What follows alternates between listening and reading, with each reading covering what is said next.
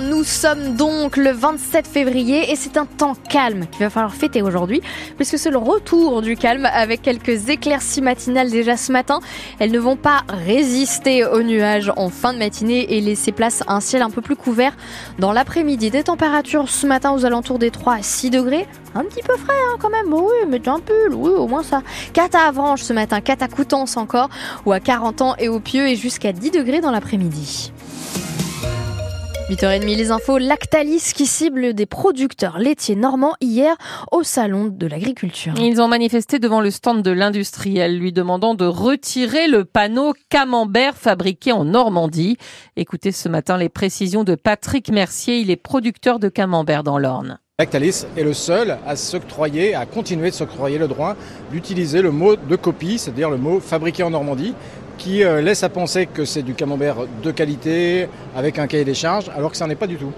Donc ils utilisent bien sûr la pasteurisation, double pasteurisation, aujourd'hui on en est sûr, et la concentration du lait, ce qui est, ce sont des méthodes très éloignées de la recette initiale. L'A O P, c'est bien sûr les vaches normandes, elles vont au pâturage, c'est du lait cru, du moulage à la louche, et on a soixante-trois pages de plan de contrôle qui garantissent qu'on est bien sur la recette traditionnelle. Nous, on subit la confusion. Concrètement, euh, l'appellation d'origine ne va pas bien. La race normande est en pleine diminution. On a baissé l'effectif de la race normande de trente pour cent en dix ans. Donc vraiment, cette confusion qui est instaurée par une politique marketing très forte, en faisant appel à la recette traditionnelle, tout comme avant, et cetera. Donc les consommateurs, surtout s'il y a le mot Normandie dessus, le consommateur est complètement perdu. L'agriculture et les préfectures qui doivent désormais recenser les exploitations les plus en difficulté.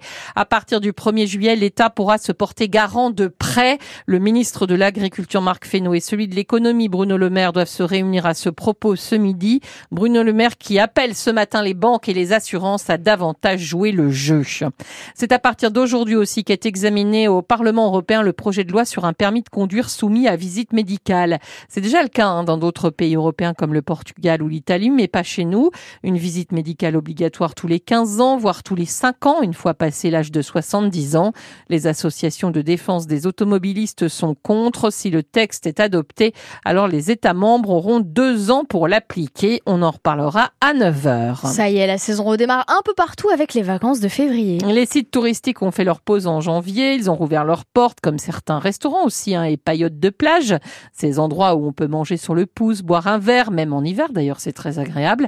Illustration au Goéland à Réville dans le Val de Serre qui rouvre pour ses vacances avant le grand saut et la saison d'avril à septembre. Antoine Mifo est allé y faire un tour. Premier bilan. Un restaurant en bord de mer installé dans un ancien blocos. Je m'appelle Pierre-Jean-Claude et je tiens le Goéland depuis neuf ans. Alors comment s'est passé ce week-end? Alors on compte pas trop en termes de couverts nous, mais euh, pour donner une idée, euh, sur deux jours on a dû faire euh, allez, deux cents, un truc comme ça, cent cinquante deux cents je pense. Hein. Ça par rapport à d'habitude c'est C'est plutôt pas mal pour février. Ouais. C'est essentiellement ouais, des locaux ou des gens qui sont au week-end. Euh, la Manche n'est pas forcément la destination phare des vacances pour les gens en février. Quoi. Au Goéland, le monde vient avec le soleil. trente salariés ici l'été, seulement trois l'hiver.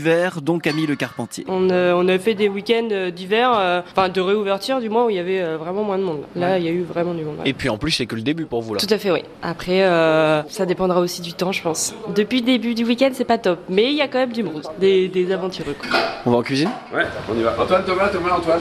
Salut. On s'attendait pas à avoir autant de monde et ouais, on a bien travaillé. Thomas. Seconde cuisine. Donc là, vous, vous allez travailler jusqu'à fin septembre aussi ? Ouais, jusqu'à fin septembre avec euh, Laurent qui est là-bas, qui euh, me donne un coup de main là pour euh, les vacances euh, en cuisine, mais d'habitude, il est au bar.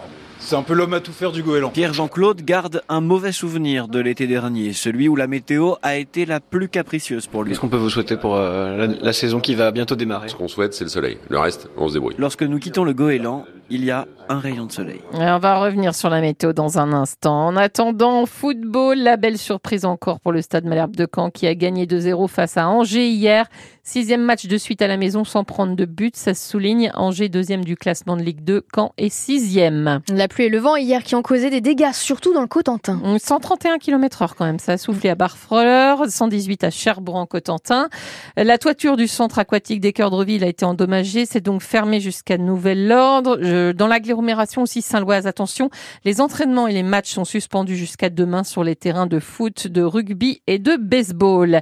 La météo agitée d'ailleurs, l'une des causes de la mortalité en ce moment des oiseaux marins, selon l'association Sea Shepherd. De la Vendée à la Manche, en passant par la Bretagne, on ne compte plus les cadavres sur le littoral ces dernières semaines.